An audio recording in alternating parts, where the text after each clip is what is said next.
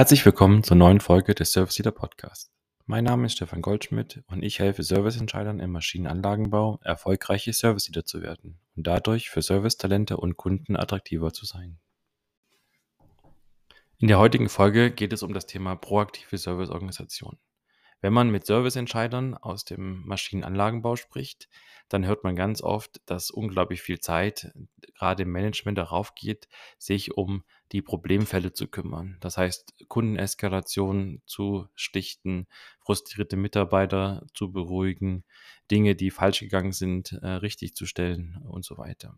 Und viele gerade der Serviceentscheidern wünschen sich aus diesem reaktiven Modus in einen proaktiven Modus zu kommen und wissen aber nicht genau wie. Für mich ist eine proaktive Serviceorganisation eine Organisation, die solche Eskalation und solche Frustmomente selber auflösen kann, indem man zum Beispiel Entscheidungen schon relativ weit an der Basis treffen kann, indem man eben Strukturen hat, wo solche Frustelemente, egal ob es vom Kunden oder intern bei Mitarbeitern sind, äh, relativ schnell ans Tageslicht kommen und, und so weiter und so einfach etwas Ruhe in diesen alltäglichen Modus reinkommt. Das ist für mich eine proaktive Serviceorganisation. Denn was nicht aufhören wird, sind, äh, dass man sich immer noch mit Problemen der Kunden beschäftigt und man immer noch nicht weiß, was morgen für Probleme auftreten werden.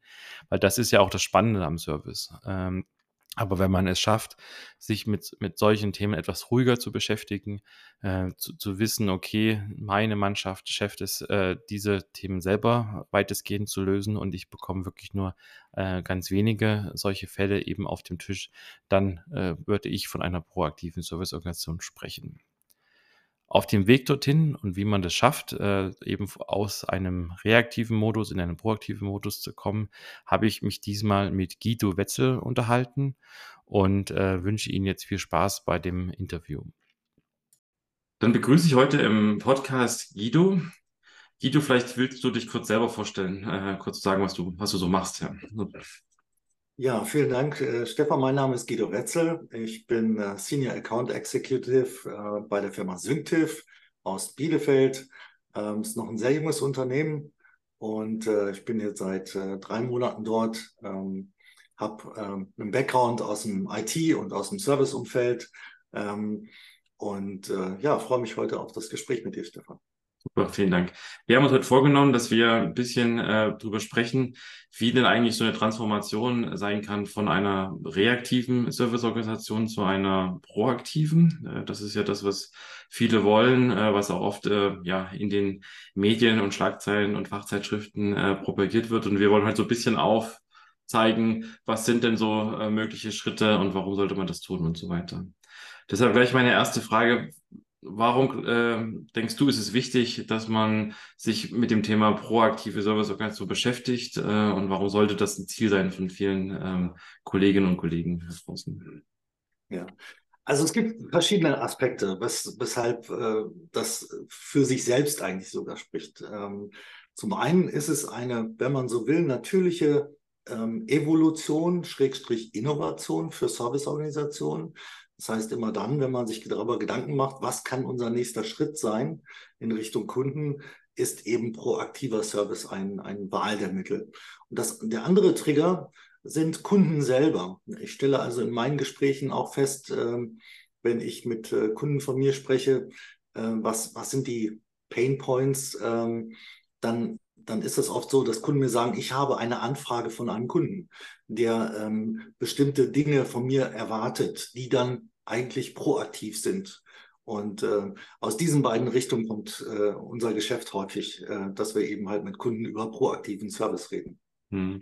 Ja, ich bin nicht so der starke Fußballer-Analoge, gebe ich zu, aber im Endeffekt ist es ja doch so. Ich, für mich ist das Thema reaktiver Service schon so ein bisschen das, das Thema, äh, da ist der Ball und alle gehen drauf.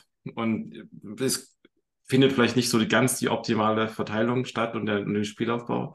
Aber wenn ich eben sage, okay, ich mache mir proaktiv schon ein bisschen Gedanken, kann auch vielleicht vorab, bevor eine Störung entsteht, schon, schon für den Kunden was Gutes tun, dann habe ich natürlich eine viel bessere Verteilung auf dem Spielfeld und gebe und äh, kann mir die Bälle viel besser zu, zuschieben. Und es ist im Endeffekt auch ruhiger, ja, weil ich einfach sage, okay, ich habe den Überblick, äh, ich weiß, welche Option ich noch habe und ähm, der Gegner ist vielleicht nicht sofort äh, vor einem eigenen Tor und schießt äh, aus zwei Metern rein oder so. Ja, wenn man sich jetzt proaktiv wirklich bildlich mal so vorstellt, das ist ein, ein guter Vergleich mit dem Fußball, Stefan, äh, dann ist das so, dass ähm, ja, äh, elf, elf, Menschen auf dem äh, Platz stehen, ähm, plus äh, Schiedsrichter von einer Mannschaft. Ähm, und, und wenn alle reaktiv unterwegs sind, ähm, dann, dann kommt das Spiel eigentlich auch nicht so richtig in Fahrt, mhm. weil am Ende alle vielleicht eher verteidigen. Wenn alle verteidigen, schießt keiner ein Tor und dann kommt es auch nicht zu einem Sieger. Mhm. Äh, das wäre die Analogie zum Fußball. Ja. Ähm, wir sind ja so unterwegs, dass wir ähm, sagen, auch beim proaktiven Service, äh, wir, wir wissen eigentlich schon durch ähm, unser System, äh, dass die Maschine ausfallen könnte, weil ähm, die, die Sensoren und Aktoren, die wir äh, im Grunde äh, nehmen, um ähm, Maschinenmesswerte zu nehmen, um den Zustand der Maschine zu, äh, zu ermitteln, helfen uns eben äh, vorausschauend äh, festzustellen, da ist was mit der Maschine möglicherweise nicht in Ordnung. Oder bei dieser Nutzung ähm, der Maschine ist zu erwarten, dass ein Servicebedarf entsteht. Das sind die, die Benefits, die man eben halt aus diesen Dingen tut. Unser Grundprinzip ist eigentlich, äh, und, und so versuche ich es auch mal Kunden von mir zu erklären, was man messen kann, kann man managen.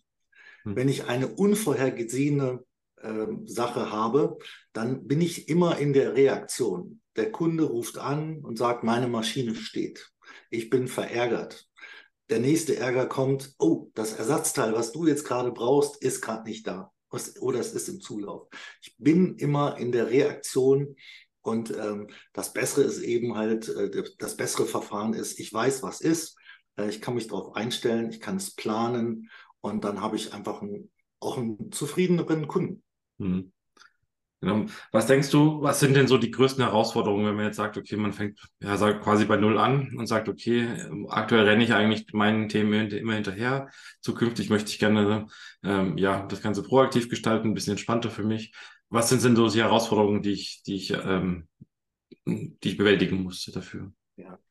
Ähm, ich glaube, für die, für die meisten Innovationsthemen und, und oft, äh, wenn, wenn man bei Null anfangen würde, wäre es ja schon gut. Äh, ich stelle manchmal fest, dass die Firmen und die Ansprechpartner bei minus 10 anfangen.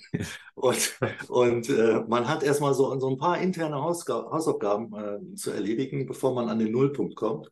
Ähm, das Wichtigste ist, äh, glaube ich, äh, dass man sich darüber im Klaren ist, dass man sich Ziele setzen muss, die man äh, verfolgt, ähm, dass man sich informiert, ähm, dass man Anforderungen aufnimmt und dann, dass man ähm, kleine Schritte macht und sich nicht zu viel vorzunehmen, sondern eben Probleme dann lösbar zu machen, wenn sie kleiner sind. Das ist auch so ein Grundprinzip.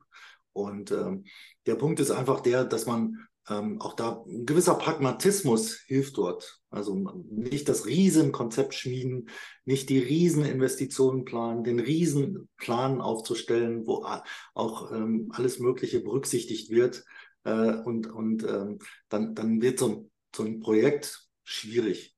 Also klein anfangen, sich überlegen, sich Hilfe holen ähm, durch, durch Experten, äh, durch, durch äh, Leute, die eben äh, diese Expertise haben wie auch bei uns, und dann anfangen. Ähm, klein anfangen und äh, skalieren. Das kann ich so als Empfehlung geben. Du hast ja vorhin schon gesagt, der größte Treiber ist eigentlich doch der Kunde. Oder der Kunde möchte gerne, also der Kunde von euren Kunden quasi, äh, der möchte gerne weniger Ausfallzeiten haben, der möchte gerne seine Anlage äh, ja verfügbarer machen. Und das ist dann meistens dann doch der Trigger, um sich mit diesem Thema zu beschäftigen. Ja. ja oder? Äh, es ist oft der Kunde, aber nicht immer. Es, also ähm, auch da kann man sagen, Proaktivität ähm, bei den Maschinenherstellern ist auch ein, ein, guter Anwalt oder auch ein guter Treiber. Ähm, wenn man erst wartet, bis die Kunden kommen und sagen, ich, ich will dies, das, jenes von dir, dann ist man möglicherweise äh, schon im Hintertreffen. Also auch da eine gewisse Proaktivität bei der Entwicklung von neuen Services ähm, ist durchaus angeraten. Ähm, wir stellen aber auch fest, dass die Kunden eben ähm, äh, schon gut informiert sind. Ähm, und dann kommt es eben darauf an, ähm, wie man äh, in so ein Thema reinstartet. Wir haben ganz unterschiedliche Fälle. Äh, da, da gibt es Kunden, die sagen, ich möchte von, meinem, von meiner Maschine, die ich bei dir kaufe, eine digitale Maschinenakte haben. Und ich möchte einmal im Monat einen Zustandsbericht dieser Maschine haben. Und dann, äh, dann legt man halt los. Wo, wie fange ich an? Wie, wie nehme ich denn die Daten auf? Welche Daten habe ich denn verfügbar? Äh, wie kommen die in ein Backend? Wie lasse ich das dann dem Kunden zukommen? Ähm, und dann ist es auch so, ähm, dass das oft nicht nur ein Service-Thema ist, sondern da sind dann auch Kollegen vom IT drin, äh, da sind dann äh, also unterschiedliche Stakeholder, die mit an den Tisch müssen. Vielleicht auch die, die Kollegen aus dem Produktmanagement, die sagen, okay, Service und Produkt sind eine Einheit und äh, man ist da gut beraten, sich da ähm, durchaus mit, mit Kollegen äh, abzusprechen, um dann sowas auch umzusetzen. Das klingt jetzt ja sehr, sehr komplex. Also ich brauche die IT, ich brauche Experten, ich muss vielleicht mit dem Produktmanagement, ich brauche jemanden, der mich berät äh, und so weiter. Kannst du da so einen Erfahrungswert geben, wie lange es dauert, jetzt zum Beispiel so eine digitale ähm, Equipment-Akte aufzubauen? Kann, redet man da von, von Monaten, von, von, von Jahren? Nein, also in, in unserem Fall, und ich kann äh, da eigentlich äh, vielen, die, die Sorgenfalten auf der Stirn haben, äh, beruhigen. Das ist ein, ein recht ja, modernen äh, Begriff zu benutzen, ein sehr agiler Prozess, den wir da starten. Wir starten meistens mit einem Pilotprojekt, äh, mit, mit einer Maschine, mit einem Use Case in so, ein, in so einer Aufgabenstellung. Ähm, wir haben die ersten Ergebnisse schon sehr kurzfristig, nach vier Wochen. Ähm, wir haben eine Bestandsaufnahme, wir entwickeln dann äh, die, die, ähm, die Zielsetzung und nach vier Wochen haben wir schon erste Ergebnisse. In der Regel schleift sich das dann weiter ein äh, über den zweiten und den dritten Monat. Aber man kann eigentlich sagen, zwischen einem und drei Monaten dauert so ein Prozess, bis man da was hinbekommt. Und man hat schon wirklich äh, handfeste Vorteile und auch Ergebnisse, die man dann äh, dem Kunden zeigen kann, dem also, Endkunden. Das ist ja auch wichtig. Also zum einen natürlich für die Kunden, aber auch für die eigene Motivation und äh, genau. Du hattest vorhin schon ein paar Fehler anges angesprochen, wie man sollte es nicht zu groß machen, äh, ähm, man, so, man soll sich quasi nicht zu viel vornehmen, die, die Steps klein lassen und so weiter.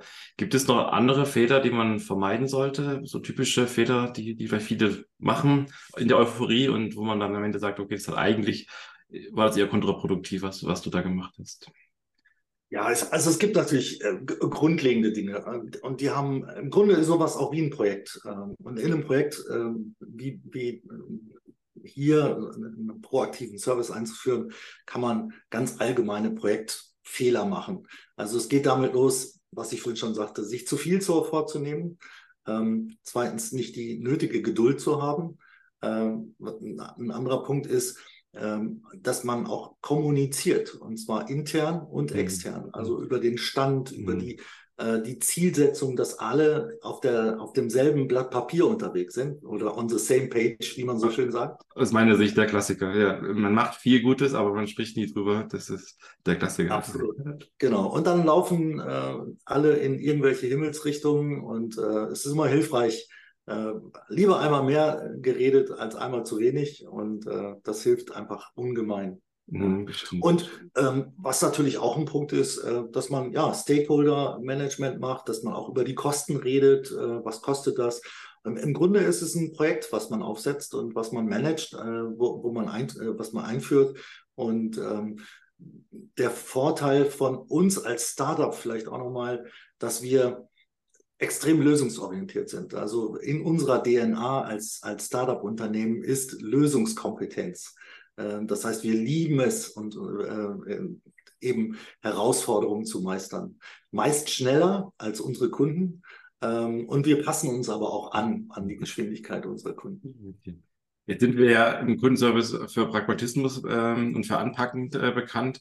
Was wäre denn ein guter erster Schritt, wenn jetzt jemand sofort loslegen möchte und sagen möchte, okay, da auf diese Reise will ich mich begeben. Äh, was kann man denn als erstes intern tun oder, oder mit was kann man sich beschäftigen, wenn man sagt, okay, man möchte jetzt loslegen und möchte vielleicht von minus 10 auf die Null kommen, damit man dann weiter vorangehen kann?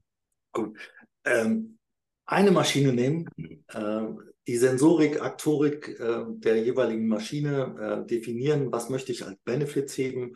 Ist das die Verfügbarkeit äh, der Maschine ähm, in, in, ein höheres Maß zu bringen? Äh, ist das äh, der Bereich, ähm, dass man ähm, quasi über IoT-Monitoring quasi den, den Zustand der Maschine fortlaufend überprüft, Smart Alerts äh, definiert, die einem dann helfen, ähm, ja, Anomalien festzustellen. Ähm, also eine Maschine, sich auf diese Maschine konzentrieren und dann anfangen.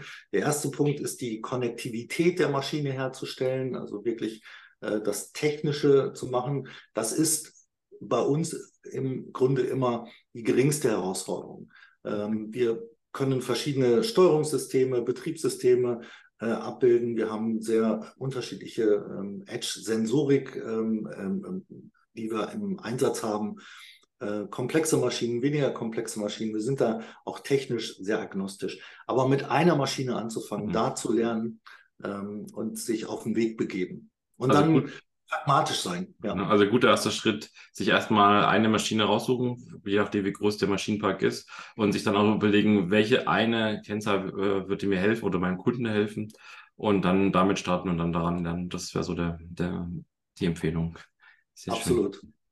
Gibt es jetzt noch ein Thema, was ich äh, nicht gefragt habe, was du gerne noch ergänzen möchtest? Naja, ähm, ich glaube, was, was, äh, was wichtig ist, ähm, dass man sich im Klaren darüber ist, dass äh, diese, diese, dieser proaktive Service mithilfe von IoT-Technologie äh, nicht immer nur eine Kostenposition ist, sondern auch eine Ertragsposition sein kann. Ich habe ja ganz am Anfang erwähnt, ich komme aus der IT-Branche und da ist es absolut gang und gäbe, dass Service ein Produkt ist, ein, ein Produkt, was man verkauft. Ich habe äh, den Eindruck, dass in dem Maschinenbau das noch nicht sich so durchgesetzt hat, dass Service ein Produkt ist, für, den, für das man Geld verlangen kann, wo man Service-Level-Agreements äh, im Grunde ähm, verkauft, äh, wie, wie ein Ersatzteil.